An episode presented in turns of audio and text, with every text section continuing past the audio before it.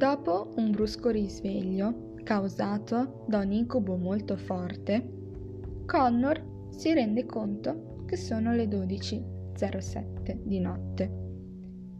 Dopo aver sentito un'insolita presenza, una voce sconosciuta che lo chiama, Connor, con il cuore in gola, si affaccia alla finestra di camera sua, ad osservare, al chiaro di luna, il paesaggio caratterizzato da una collina, un albero e un campanile, un tasso e dei binari della ferrovia.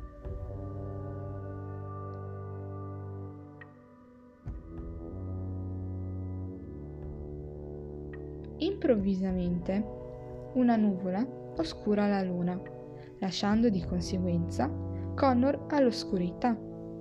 Quell'oscurità che si rivela un momento orribile e spaventoso. Infatti, l'albero si trasforma in un mostro assai enorme e insolito, che lascia Connor perplesso, dato che il mostro non lo intimidisce affatto. Infatti, Connor si aspettava qualcosa di diverso.